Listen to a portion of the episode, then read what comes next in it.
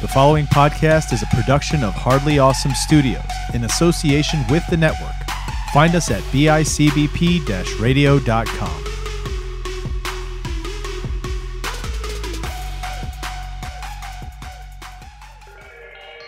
You are about to embark on a journey. It is hardly awesome. Hey, everybody, welcome back to another episode of the Hardly Awesome Podcast. This is not Out of the Shadows podcast. If that's what you're looking for, you've come to the wrong place. Uh, I think that's how I signed off the last episode with Chris and, uh, uh, not Chris, Anthony and I. I think I called it Out of the Shadows podcast. So if I did, I apologize for that if I confused anybody. But no, this is definitely the Hardly Awesome podcast. I'm one of your awesome co hosts, Jim, rolling solo today. Uh, for those who don't know, I believe we mentioned it last episode.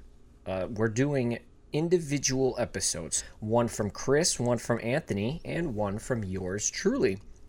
And this is something we'd been kicking around for a little while. We wanted to see, you know, what we would each bring to the table, how we would each do it. I'm editing my own episode here, so if the editing on this is off in places, don't crucify me. Let me know. Tell me things I can do better. I'm always looking for constant feedback. But yeah, dude, I'm running solo on this this week. So this is going to be a little bit different than your typical episode, obviously because it's just one person. It's probably going to be a little bit shorter because I'll tell you, I know I wouldn't want to sit there and listen to myself talk for 30 minutes, so I'm sure you don't want to sit there and listen to me talk for even 20 minutes, but we'll see. We'll get through it. I'm going to try and keep the uh, same style of episode that we typically do for the regular show, uh, the same format, somewhat a little bit adapted for this kind of uh, uh endeavor. So sit back, come along and join me as Jim goes to the movies.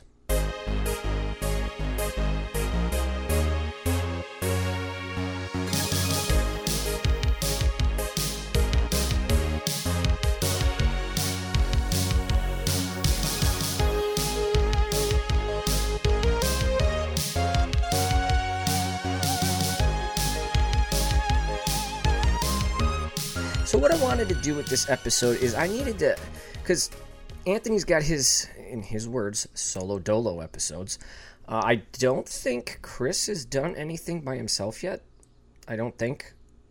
I think he was going to, but then I don't know what happened. Uh, but I needed to come up with some sort of idea that I think I'm going to use for when I got to do my own solo shows, when Chris and Anthony both aren't here, and I got to run things. So I think this is what I'm going to continue to do. Is this theme of Jim goes to the movies? So, this is about film and movies and what's going on today and maybe in the past, right? So, let me give you a little bit of background with my history of movies. Uh, when I was growing up as a kid, I loved the movies. What kid doesn't, right? I went to, I ended up growing up and going to school uh, and getting my degree in archaeology. I think I've mentioned that before on the history episode. And there's a movie that I watched as a kid. There's a, there was a franchise. Uh, they all had come out before I was even born. But there was a franchise of movies that really impacted me as a child, and it was uh, when I was living out west. It was what I said. This is the reason I am where I am today in my life.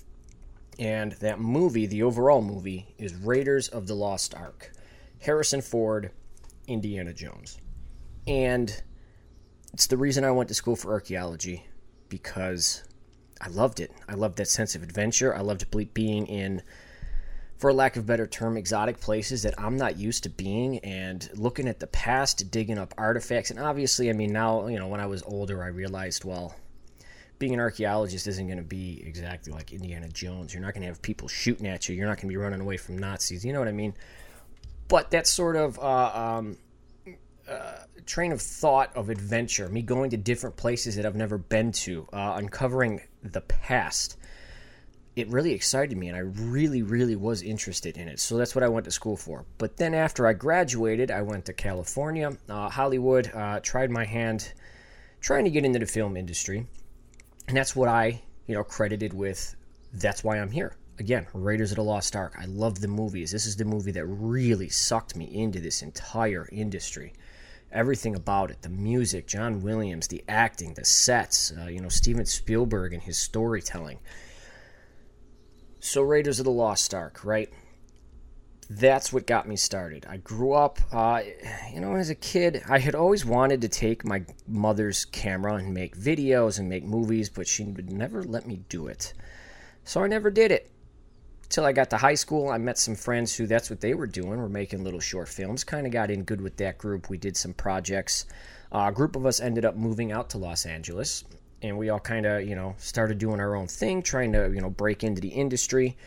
I um, didn't put in the effort that I should have. Quickly realized that I had moved out there for acting. Uh, dumb idea. If anybody, if you really know me, that is a terrible idea for me to even try and do with all my my my self-conscious anxiety. But I realized I hated getting in a room and being judged by people who I didn't know. I hated it. I did not like it. It was not fun. It was not entertaining. It was not something that I wanted to prolong, that I wanted to do for a prolonged amount of time for the rest of my life. Didn't like it. So I said, okay, I'm getting away from that. The people I was working with also at the time were kind of, um, their ideology, I don't want to say ideologies, but their mindsets were changing as people do. They get older, they change, things happen, right?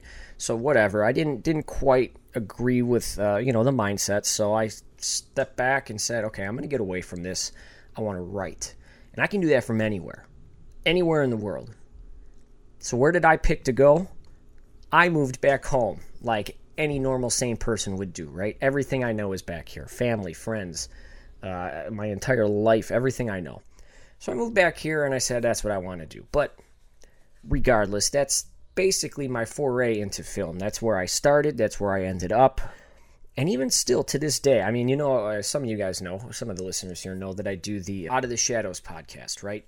So that's fun. I love digging through the 80s movies. So, I mean, as you can see, film is still a big, big, big part of my life. Never really left. Always going to be part of my life if I can help it, right? Whether I'm just consuming it or I am a part of it, making it. I love you know, coming back and moving back and, and working with Chris, he kind of sucked me back into the production work of it. And I realized after I had been out of it for as long as I had been, because let's face it, you know, uh, I'm from Buffalo. It's a lot easier to get a production going, started and finished here than it is in Los Angeles. So we had a lot more luck with whatever the level of production we were doing here in Buffalo, it getting completed. Actually, even just getting off the ground to begin with. But then, you know, having a finished product, it was a lot easier to get that done here than it was out there. So I felt here in Buffalo, compared to Los Angeles, we got a lot more work done. There was a lot more things that we were able to get accomplished here, right? So when I moved back here, I was trying to get away from all the production work, but that motherfucker Chris, and I know he probably heard this, heard this, heard this, is listening to this pulled me right back into the production work, right? Uh, going around filming different band sets at shows, doing all kinds of things like that. Uh, but I love that. That is so much fun. And it's as much as I love working on a film set and there's all kinds of people. Again, it's easier to get something done when it's a smaller group of people because you don't have as many hands in the pot trying to either pull it this direction, that direction, another direction. You don't have to depend on as many people. You don't have to worry about, especially us back when we were making them, what, 10, 10, 11, 12 years ago in the Buffalo area. We're all young. We're just out of high school. Some of us maybe in college, working part time jobs. So it's hard to get everybody's schedules to line up as well, right? So you had to kind of, you know, the essential people that you needed there, figure out what their schedules are, plan the date, and then fill in everybody else around it. So it's just easier when it's just two people or three or four people like Chris and I are usually doing right now, trying to get a, a project or a production going and off the ground and working. And I kind of forgot where I was going with this. But anyway, regardless, that's where I'm at now. Chris has sucked me right back into production work, and I like it. It's it's it's a little bit more intimate than it was back then because again, you got a smaller crew, you got less people. It's it's something that I can focus on what's in front of me more back instead of back then we were kind of more, hey, let's do this project. But at the same time, we're going to have a lot of fun and we're going to goof the fuck around, which has its benefits, but it has its drawbacks severely. I can I can confirm that. So when when Chris and I are there and we're doing these projects, yeah, man, we're having a lot of fun. We're being very serious, but we're also we're also getting shit done and it's not as intensive to have to do it, and you don't have as many moving pieces. So, for him to pull me back into the production work in that sort of angle, I appreciate and I like way more, I think, than what I was doing back then. So, this is, it's kind of come full circle back to me doing this kind of work, but I like it. I like where the point where it's at right now and the things we're doing. I mean, we could do more, but you can always do more, right? So yeah, so that's my that's my background and my foray into film. Like I said, I still consume as a consumer all kinds of film. I love doesn't matter the genre. I love it as long as it's a good story. I can I can get through a movie with bad writing, bad acting, doesn't matter because I mean those are yes, they're very very important parts, but as long as there's other parts that make up for it within the movie whether okay, so for example, say say the acting's bad, maybe the the actors aren't and whether it's the actor's fault, the director's fault, whatever, it doesn't matter. But maybe the acting is lacking in a movie. As long as the, writing is strong, as long as the set design is strong, score too, because a lot of times score becomes its own character within a film, within a story. As long as there's other aspects in the film that kind of help make up for that that one part that's lacking, I can do it. I can do it. So I, I really do pay attention to a lot of independent film. I love I love discovering independent film that I hadn't you know, been exposed to or hadn't even known existed or was even out there and discovering that and going through and critiquing and not just not just watching it but you know breaking it down examining it um, really digesting it. I love you know obviously hollywood blockbusters to a degree to a degree. I um, i'm kind of really getting over i got what's it called? The um uh, uh, uh like the marvel movies. I'm getting getting stale on superhero movies as I'm sure a lot of people are, I went on a limb with the Marvel movies when they were first coming out, kind of getting into them because I was, yeah, I loved Spider Man, Batman. I liked comics as a kid growing up. I mean, I never really read comics as a kid, but I was still kind of into that sort of thing, right? But they're old now. They're, they're, I feel like it's just a lot of the same recycled crap. And not, and, and I get it. A lot of the origin stories for characters in comic books are recycled like that. Okay I get it. I know you guys. Uh, you guys probably don't hear me say this here, but on the other show, Out of the Shadows, I used to say it a lot. Give me the same thing but different, right? Okay, but that only goes for so long. You can't just keep giving me the same recycled crap 25 times and expect me to keep coming back and buying a movie ticket. So I'm kind of getting over to superhero movies. I'm tired of the regurgitation of reboots and sequels and and things like that. To, again, to a degree the Evil Dead Rise movie was fucking great. There was so much gold in that movie, so that one that one gets Jim's stamp of approval, okay? But then there's these other movies, Fast and Furious 10. Did we really need a Fast 10? I don't think so. Did we really need 9 of those? And let me give you some background. I've seen the first Fast and Furious. I saw what was it, 7? Uh, when Paul Walker passed away because I kind of wanted to see how they were going to do that, the tribute they were going to give him, the send off, right? But other than that, I really haven't seen the movies because I didn't care. I didn't care. And I know there's a lot of people who do care, and, you know, that's their jam. Good. Good for you. I'm glad you see something in that. But personally, again, this is going to be a lot of my opinion around movies, so don't take this, you know, again, this is the Hardly Awesome podcast. I'm no expert, but this is my thoughts. I didn't need that. I did not need 10 Fast and Furious movies. It's way over the top, especially with how ridiculous they got. They got so far away from what the original movie was. The original movie was street racing. Awesome, dude. Because back then, when I saw that movie, I was really into the Need for Speed games. So this was like, oh my God, this is fucking great. Need for Speed in film. Awesome. And then look, they just got so out of hand, man. So much so that they went to space in this latest movie. And how often do you take a franchise and so deep into the series, you go to space and it's just, it just doesn't work. I don't like it. It doesn't work. We have Jason X. No, we did not need that. What was the other one? Oh, Amityville in space. I haven't even watched that movie because I have no interest in it. Are you kidding me? Are you kidding me? Amityville in space. Um, but yes, I I do like a little of everything. A- again, it's got to be good though. It's got to be good. I hate sitting through a movie that I don't like. I get when I watch a movie, I get sucked in. So when I'm sitting in a movie theater and I love I love there's nothing better than going to the movie theater and sitting in the theater and you're the only one there for the entire movie. I love it because not only can I react to the movie a little bit more vocally as, you know, I, I kind of want to, because I try to respect, you know, when there's other people around, right? So when I'm the only one there, I can react a little bit more and get into it better, right? But when I watch a movie, it's like when I read.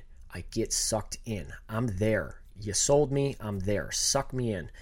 So much so that there's times when I'm in the theater, something distracts me, whether it's one of, you know, the workers coming in to check the theater, make sure every, you know, nobody's recording, nobody's getting it on in the front row, whatever. But it distracts me and it pulls me out of the film. And I can easily get right back into it but I do find myself getting pulled out of it, not even realizing that I had been sucked in. So that's when I know I'm watching a good movie. But if I'm watching a bad movie and I'm not sucked in, I get very distracted very easily, and I'm like, ugh. I don't know why, why, why am I even watching this? Why am I even trying to finish this? But regardless, um, I have an affinity for film. Always have, always will. One of the best jobs I ever had was working at a movie theater. Just being there in that environment, we had oh god i think we had like 18 screens we were three stories it was great we had four concession stands greatest job i ever had i love that people think oh man you got to go clean up the theaters people throw popcorn you know oh god having to clean up after a kids movie right holy shit dude those are the worst theaters disney movies or whatever because it's just so trashed and i get it kids don't know better but I didn't care. I just loved being there in that environment. I loved being there and smelling the popcorn all day, being around all the movie posters, you know, being able to take them when we were done with them. I loved the environment. So, movies have always, film has always been such a big part of my life, and it's always going to continue. Again, if I have any say in it, it's always going to be a huge part of my life. But that's what this is going to be. This is going to be about me talking about film, not just movies, but about the film industry in general and kind of going through things, giving my opinion on things. You know, once I get through something at the end of an episode, if you want to, you know, give me feedback, tell me your opinion on something I said or a movie I touched on or, you know, my review of something. I want to hear it. I want to hear. I love when I watch a movie like uh, what was uh, the one Chris and I just did recently, uh, Skinamarink, right? I did not like that movie. I did not like it. I don't know if there's something I missed. I don't know if I didn't understand it. I did not like the movie. But there's a lot of people who did like that movie, and that's great. I love that somebody found something in this movie that I didn't. And let me know if I say something about a movie that you don't necessarily agree on, or if I'm even wrong. Like maybe something completely went over my head. Let me know. Because I had a friend, the friend I, I watched Skinamarink with, uh, his name is Jimmy. We both sat there and we watched this movie. Neither one of us liked it. He, on his own, I didn't even know he did this, went back and revisited the movie, and he came back to me and said, you know, you know, this point A, point B, point C, and pointed some things out to me that, yes, maybe I haven't rewatched the movie since, but kind of, you know, I remember enough of it that he's able to, you know, put some different ideas or different things in my head to kind of make me think about the movie a little bit differently. Uh, that may help to help redeem it in my mind. So let me know. That's what this is supposed to be an interaction. I'm not just going to sit here and critique shit or give my opinion and not expect any feedback. I want the feedback. Interact with me on social media. Let me know. Chris gives you guys the email address all the time. Email me, let me know. But anyway, we're going to the movies. So, first segment, like we typically do on our episodes, is what? What's going on in the world? So, why don't we take a deep dive? Well, maybe not a deep dive, but let's take a dive into some news that's going on in the uh, the film industry.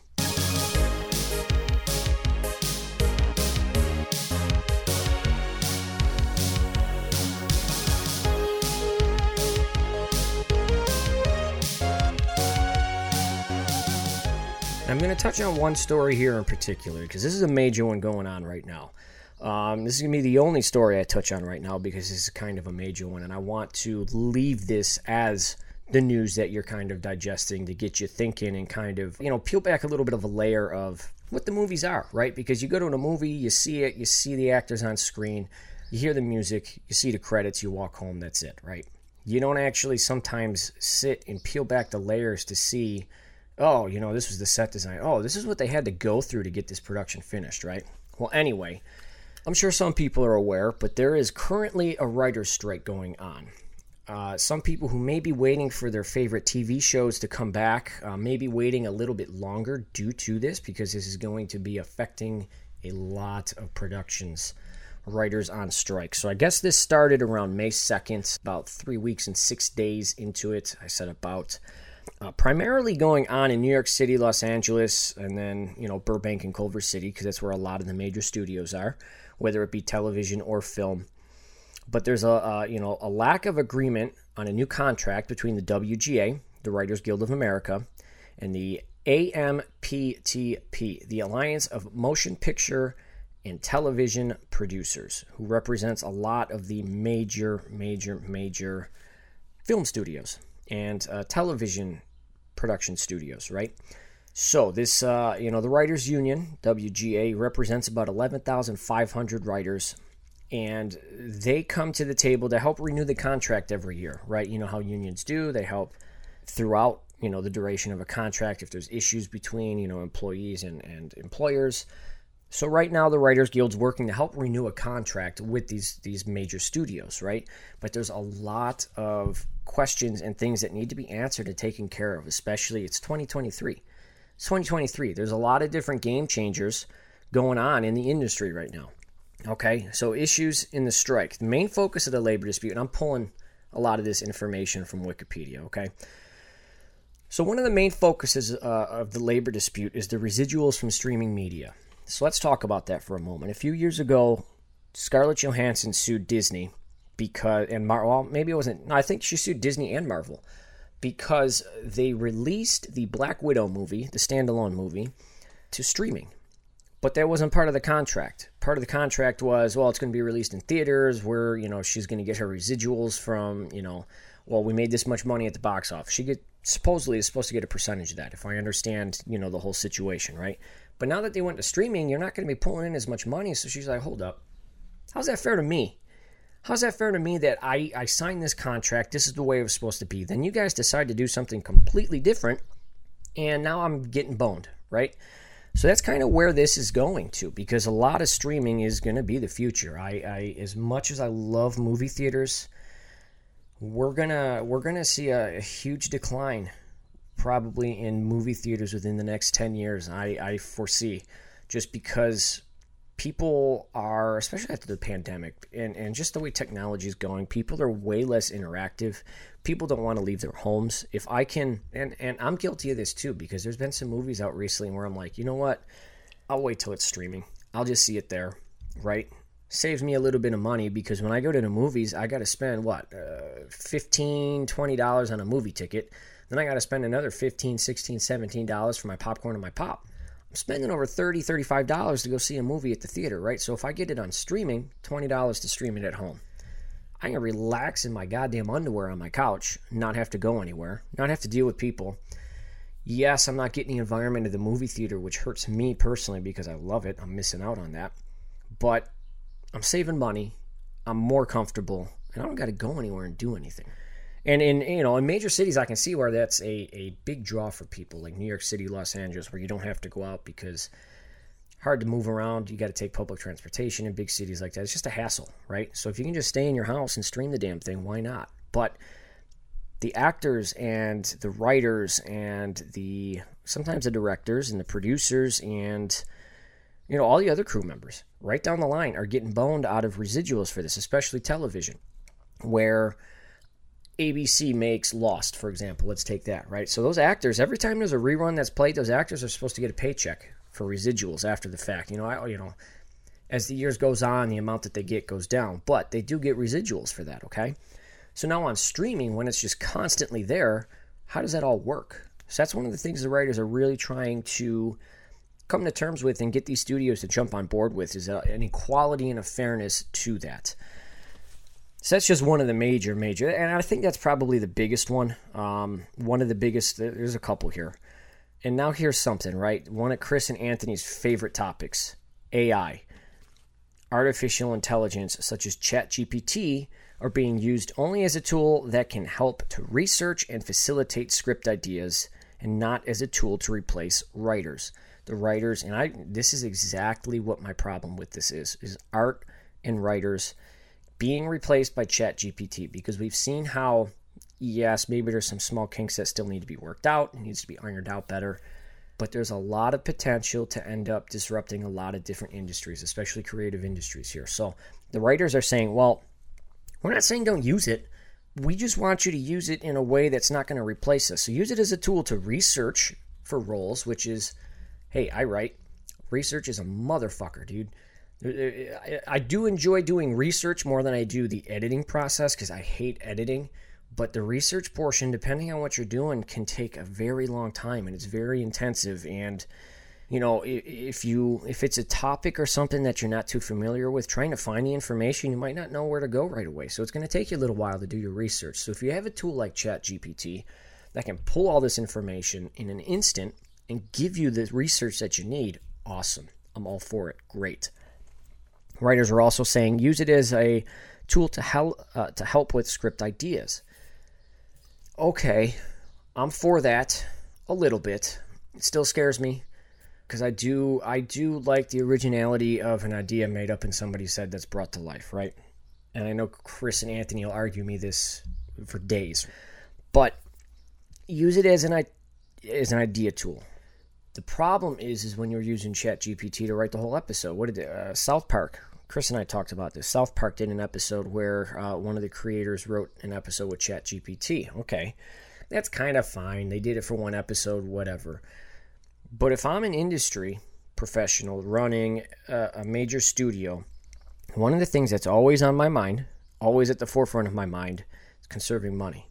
If I can save on not having to pay writers, not having to pay workers, not having to pay benefits, residuals, all this stuff, make it easy.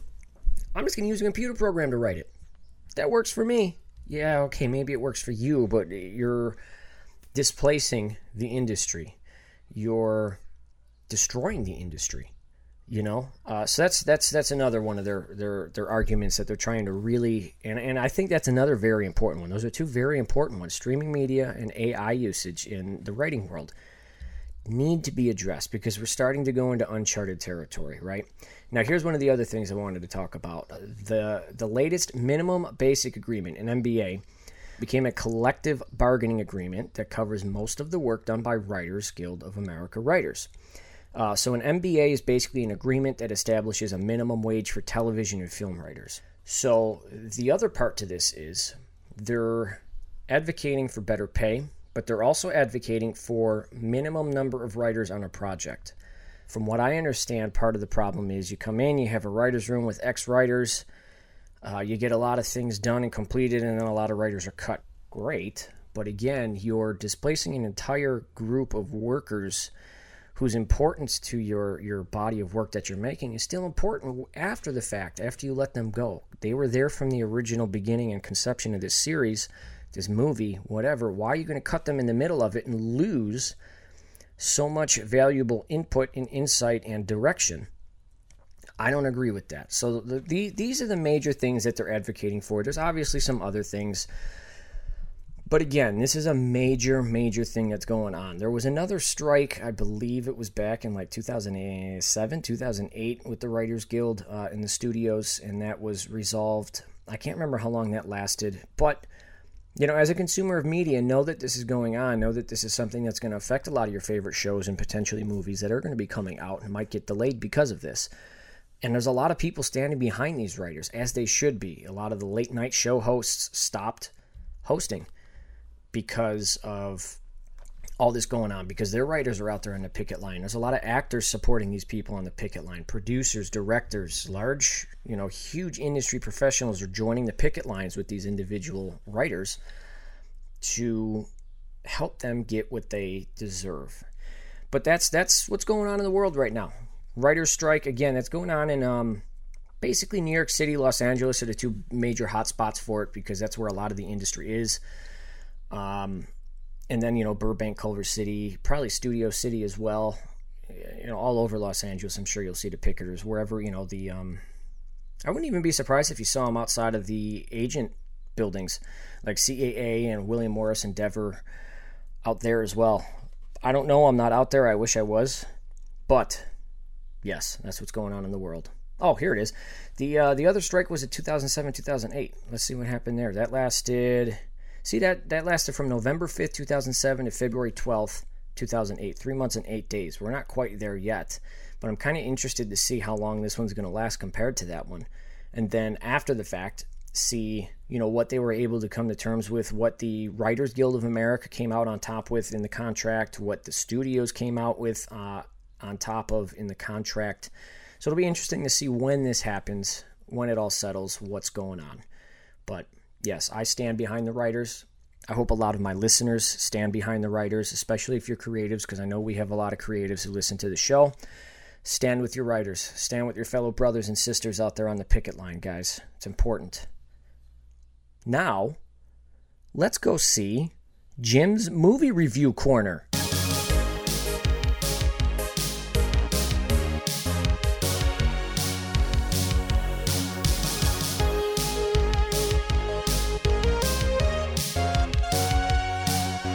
So, this segment, I'm going to go into a movie I saw recently. I'm going to pick a movie whenever I got to do this, something I was I think I'm just going to pick movies I wasn't familiar, uh, you know, even existed to begin with, and then kind of go through them. I'm not going to go deep into them. I'm going to give you a brief overview of what the film is. I'm going to basically read whether it's the back of the DVD case or Blu-ray case or on a streaming service, and then just kind of give my thoughts, and then give a review. Should you see it? Should you not see it? Rate it out of five stars. So let's get right into this. So, this movie that I watched recently, I was looking for something to watch the other night, and I came across this movie on Prime. Okay streaming for free. You don't need to pay to see it. It's called Marrowbone, Marrowbone, something like that. Uh, and the reason I wanted to see this movie was the thumbnail image that came up. It wasn't like a poster or anything like that, but I, I recognized one of the actors. Okay. And I had seen this guy. He was in a movie called, think it was what, 1917? Yes, 1917, which was directed by Sam Mendes, I believe. Yes, uh, a couple years ago, it was a 2019 movie. It was a World War One movie about two friends who are in the war and they get sent to deliver a message to another battalion or group of soldiers, and they got to navigate the battlefield in Europe, right, and not get killed. So this actor's name is George McKay. So I saw him and I said, "Oh, he's a good actor. I've never really seen him in anything else. So let's uh, let's check this out." So once I looked into this a little bit more, I was like, "Oh my god, I got to watch this movie. This movie is stacked." This cast is stacked. I've never heard of the director, Sergio Sanchez, but it looks like he did. He was a screenwriter on The Orphanage, and I don't know what else he really did that I'm I'm familiar with. But the actors in this movie, actors and actresses, holy shit, dude. So again, you got George McKay, fan already from 1917. You have Anya Taylor Joy.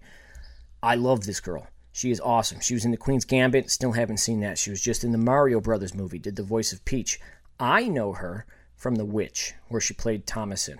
The 19 or 19, the 1630s New England set movie about a, a force in the woods that tears a family apart after they get, you know, thrown from their village. Okay, directed by Robert Eggers. So from there, you got Anya Taylor Joy, you got Charlie Heaton. Everybody knows Charlie Heaton from Stranger Things. Okay, Jonathan Byers, the Byers brother. Great actor. I love him in that show. I haven't really seen him in anything else. He was also in the New Mutants. Haven't seen that yet though. But yes, love him. He's he's definitely on my list of individuals to keep an eye out for if I see something. And again, if it was him that I first saw in this movie, I probably would have not been so interested in watching it. But because he is with the rest of the cast, I was like, oh, okay, so great. Now, all three of those individuals I mentioned are great on their own. I love all three of them. But now this last name, this is the one that I said, all right, I got to watch this movie. I got to watch this movie because this girl is fucking killing it right now.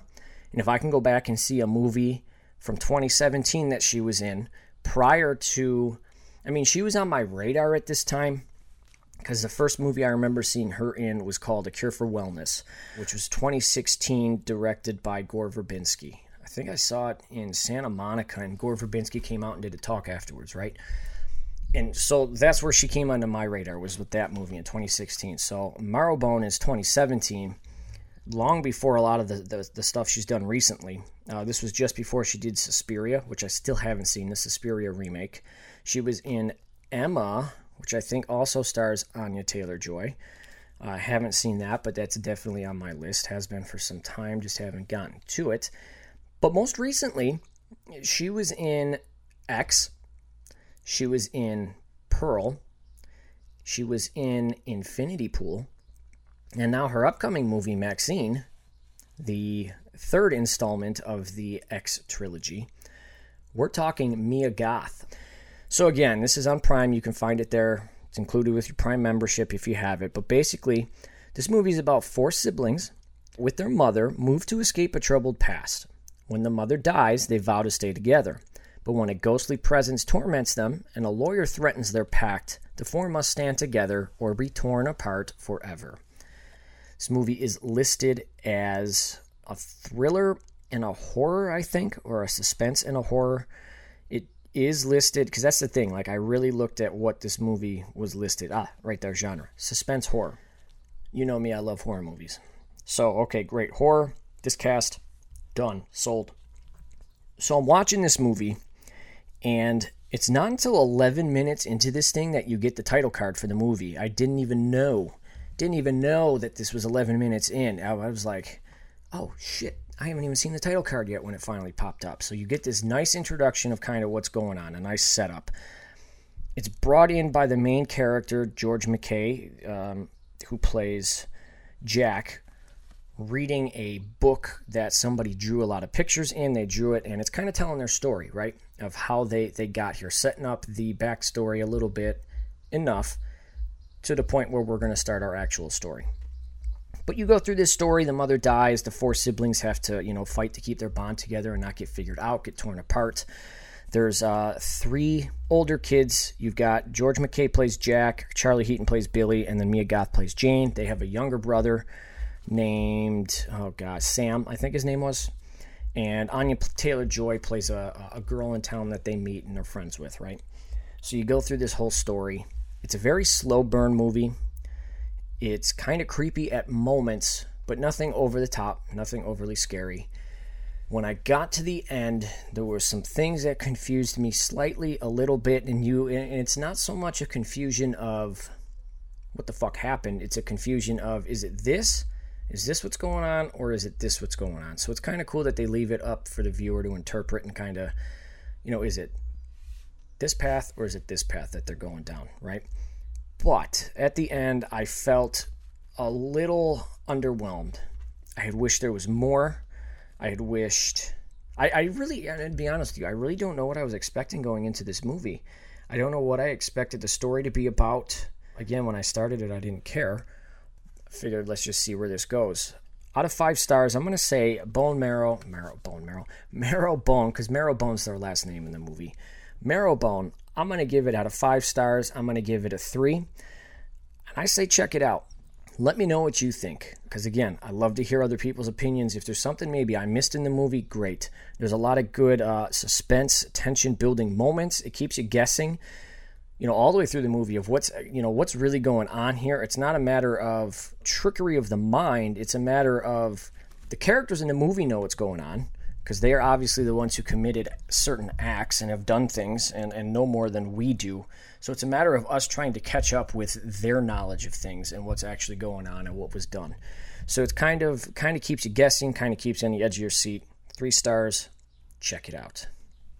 Now, for the last segment of this show of Jim Goes to the Movies, what I decided to do is I figured it's June. Well, May 29th as of this recording, but basically June. We got a whole summer slate of movies coming out, right? Summer used to be the season of blockbuster movies, man. I remember when, oh God, I don't think I saw the first Transformers in theaters. I think I got it on DVD after it came out. I can't remember now. But movies like that, summer blockbusters, that used to be what summer was about. These big, studio grotesque fucking movies. And I say grotesque in a good way because they spend a lot of money to blow shit up and make these extravagant movies, right? These extravagant mega uh, there's a term for it. Oh, I just had it. Damn it. Anyway, these super mega movies, right? Lots of explosions, lots of action, all kinds of things. I feel like it's changed over the last 10 years or so, at least, to maybe not so much big blockbuster movies like that, but, you know, still studio movies. But there's all these other movies. The film industry has become way more accessible for individuals, independent filmmakers, smaller studios to put things out. So you're seeing a lot of more of that type of thing be sprinkled in. And, you know, just the way the studios have changed themselves in terms of, oh, well, this studio was now purchased and is under this major studio, for example. Marvel's now under Disney. The dynamic there is shift a little bit more because they're not necessarily directly competing with each other. The playing field is a little bit less on that scale, right? On, on the big major studio scale. So it kind of changed the entire studio uh, not studio, but the entire summer release of how to expect movies, right? So I wanted to go through and take a look at a whole bunch of movies that are going to be released this coming summer and kind of give my opinion on them. Whether I'd heard about them, whether I'd not heard about them, maybe read through what the movie's about, and say if I'm even interested.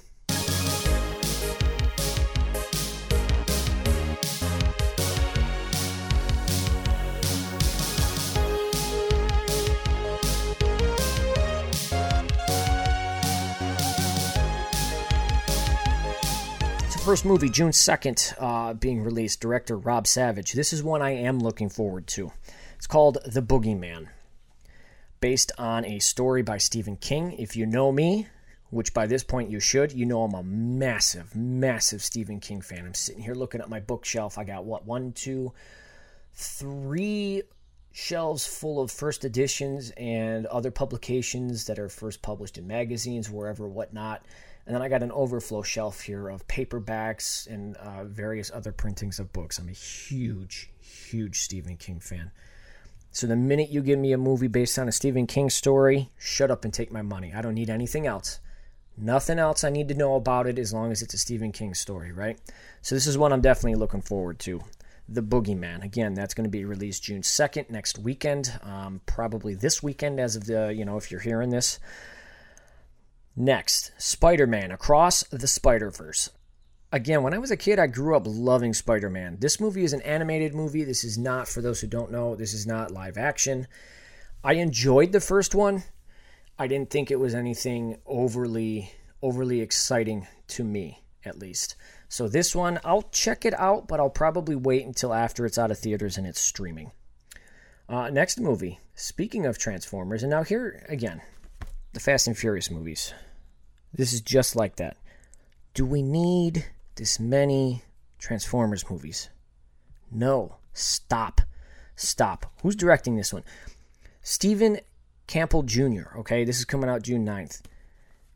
Pete Davidson is in this movie. Interesting. Okay.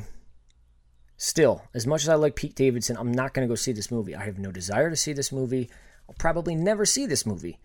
The first Transformers was good. Loved it. Sam Witwicky, Shia LaBeouf. I love Shia LaBeouf. Loved that movie. For as carried away as Michael Bay gets sometimes, it worked for the first Transformers because it was still kind of fresh, right? But then after that, it's just like, oh my God, guys, just fucking stop. Stop. We don't need all this. I remember seeing, I think it was maybe the fifth one. I don't think I've ever seen a worse made movie at such a high studio level. This movie was crap. It was awful. It was just straight trash. But they're still making them. They're still making them. And I get it from a studio mindset. You're making money. You're making buku bucks, right? I mean, there's a lot of CGI in, these movies, and I'm not a fan of a lot of CGI. And CGI is expensive. So where your your cost return fluctuation medium is on these movies, I don't know, but I don't need another Transformers movie. This one is Transformers Rise of the Beasts. Just stop. That's all I can say. Just just stop. We don't need another one. Release date June 16th for this next movie called The Blackening. This one actually looks pretty fucking funny if I'm not going to lie, okay? Directed by Tim Story. This is about uh, playing on the trope that the black characters are always the first to die in horror films. Isn't that true? This comedy thriller centers on an all black group of friends on a remote Juneteenth getaway who find themselves terrorized by an unknown killer and struggle to figure out who the most likely targets among them are. That is a fucking brilliant idea. I love that idea. It's fresh, original. I haven't seen anything like it. I don't know if this is going to be streaming uh, or if it's going to be in theaters, but I will be there for this movie. This looks fucking hilarious.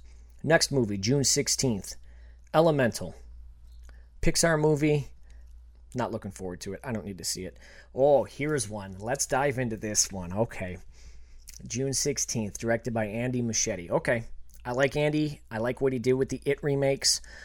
Very much so.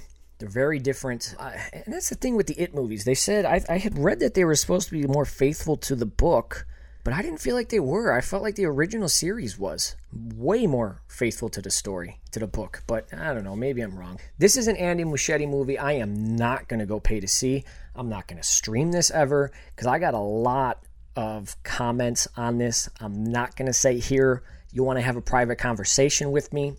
We'll go there, but I'm not going to bring it here but this movie's called The Flash.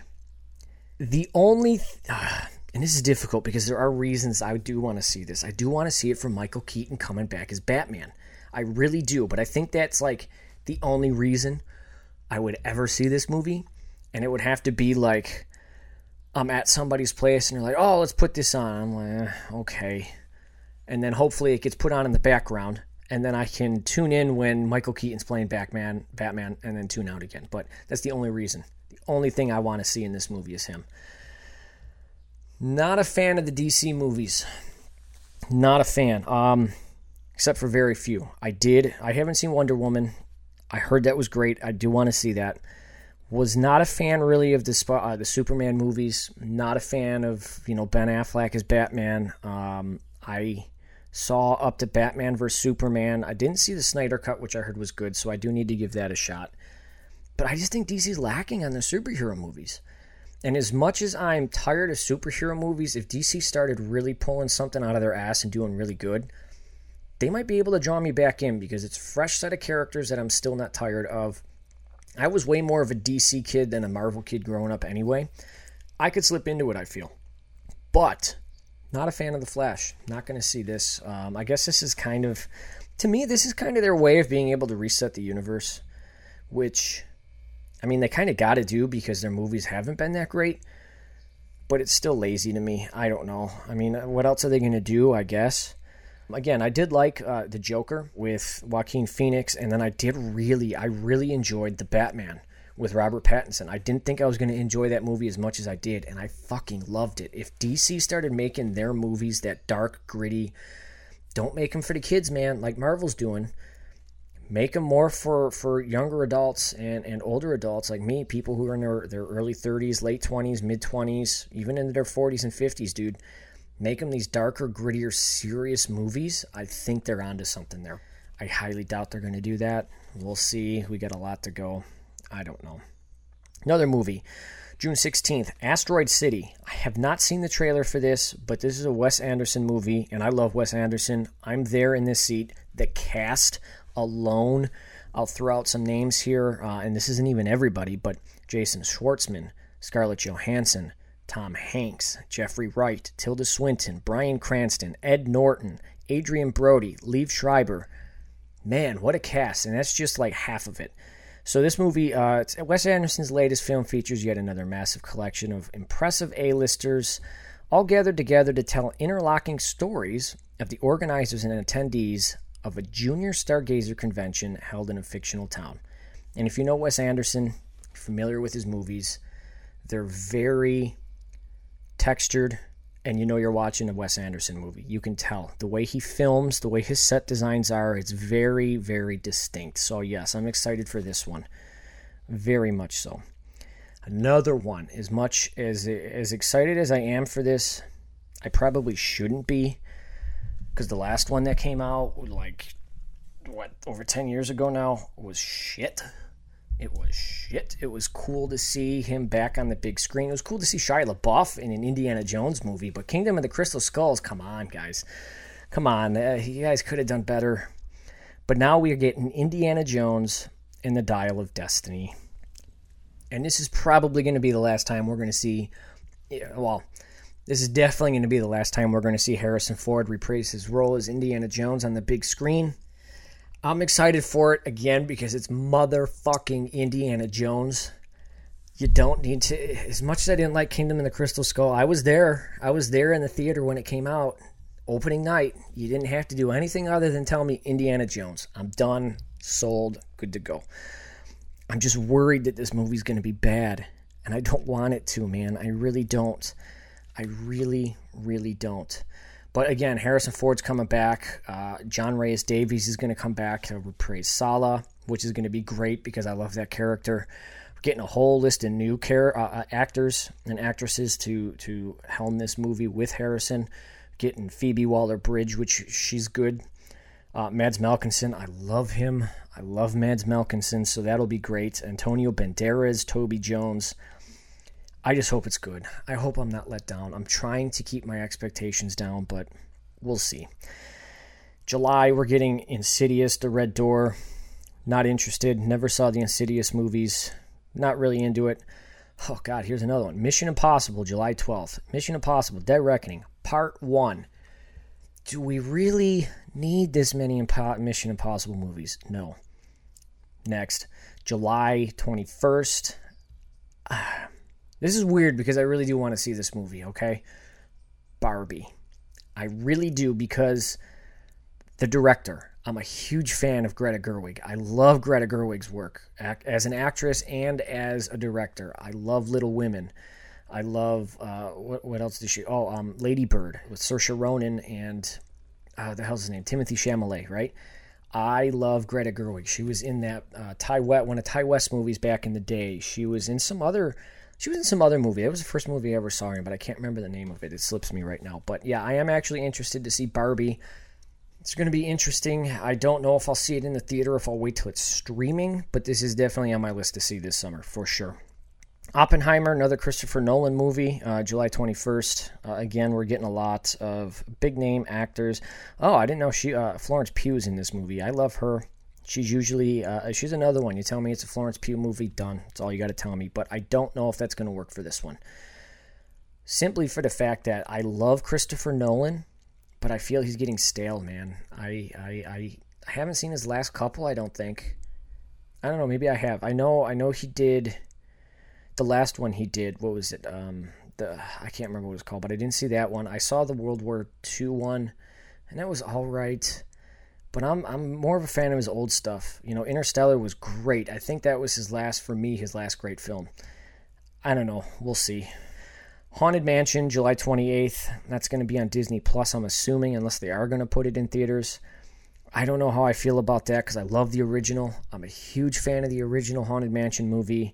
We're getting uh, Rosario Dawson, love Rosario, Danny DeVito, Jamie Lee Curtis. Holler to Jamie Lee Curtis. We finally have our Scream Queen with an Oscar. Jared Leto's in this, Tiffany Haddish, Owen Wilson. I don't know if all of that is going to make me want to see this movie, though. Just because I know how Disney is when they rehash shit. That bullshit Disney shine that they give to it nowadays. It's just crap. Just crap. So I don't know how I feel about that. We'll see. Maybe. August. Meg 2. The Trench. August 4th, Jason Statham coming back to fight giant sharks. Eh, never saw the first one. That's one that I I've seen it streaming recently. Maybe if I was in the mood for it, I'm like, okay, I'll just put this on. Let's just, you know, take up time, whatever, maybe. But I never saw the first one, so I'm not really interested in seeing the second one. Uh, we have Teenage Mutant Ninja Turtles, Mutant Mayhem. That's an animated feature. Eh. And this is when I just learned that they were making this next one, okay? Gran Turismo, the movie. I love racing games. When I was younger, I used to love driving games. Maybe it was because I couldn't drive in the real world outside of video games, right? I was too young. So that's why I love Need for Speed. I never really got into the Gran Turismo games. That's why I love Grand Theft Auto because I can drive around, do whatever the fuck I want. But I don't think Gran Turismo needed a movie. Stop taking something that already exists and trying to profit off of it. Give it an original title, make it its own thing. I don't think I need this movie. Not looking forward to it. Probably not going to see it. The Last Voyage of the Demeter. Okay. So, for anybody who listens to our Out of the Shadows podcast, you know that vampire movies are very hit or miss for me, but this one I'm thinking is going to be a hit, and I'm definitely going to want to check this one out. Being directed by, on, excuse my pronunciation, Andre Overdell. I think he's I think he's Swedish or or Scandinavian.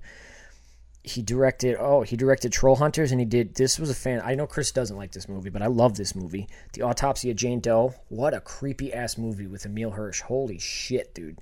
If you have not seen that movie, Jim says check it out. Right. So this movie um, brings to life a new angle on the story of Dracula, charting the fates of the people aboard the titular merchant ship that transported the famous vampire's body from Carpathia to London.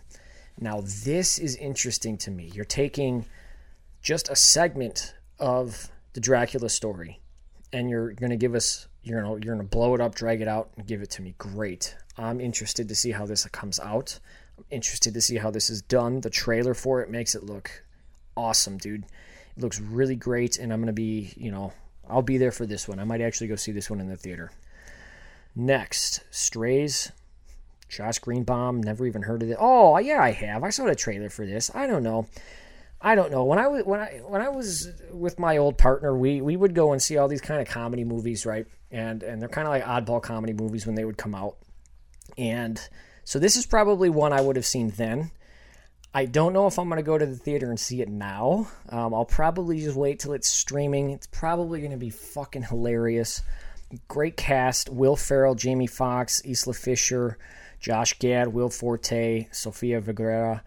But a naive border terrier named Reggie, voiced by Will Ferrell, I believe, who is abandoned by his deadbeat owner and decides to make the trek back home. Okay, so this reminds me very much of Homeward Bound but going to be the adult version of that. So I'll, I'll probably check this out. I'll probably wait till after the fact, after it's out of theaters, but we'll see. Next, Blue Beetle, August 18th. Eh, not really looking forward. That's basically it I'm seeing here. I don't know. Interesting slate here for the for the, the Hollywood. No, oh God, I keep saying that. Interesting slate for the summer release block. I don't know. There were some other ones here that I didn't mention, mostly uh, mostly because I'd never heard of them. They cloned Tyrone. Haven't heard of it. Joyride, haven't heard of that. Well, we'll see how the summer uh, block goes of all these releases. We'll see how they all end up competing against each other and which ones are coming out on top. I know we got some big ones out right now currently. Little Mermaid just came out. That that was just released. That'll probably be hitting Disney Plus here probably within the next two months. I'm gonna say that's my guess because they've been putting their set. Look at Quantumania. That was released what last month, I think, at the beginning of of, of, of April, maybe, and it's already streaming on Disney Plus. So that'll be up there soon. Guardians of the Galaxy three, I do want to see that. That that'll be out streaming soon. I'm I'm I'm projecting. So yeah, guys, get out to the movie theaters. I know the weather's going to be nice, but definitely try to hit up your local theater, uh, especially if it's a if it's an independent theater. Those are always the best. They're smaller, they're more intimate. Popcorn's always better, and the people who work there are always good. You know, they're always a good time. So, this has been Jim Goes to the Movies. Thanks for joining me, guys. I hope you were able to make it this far. If you weren't, then I guess no harm, no foul, right?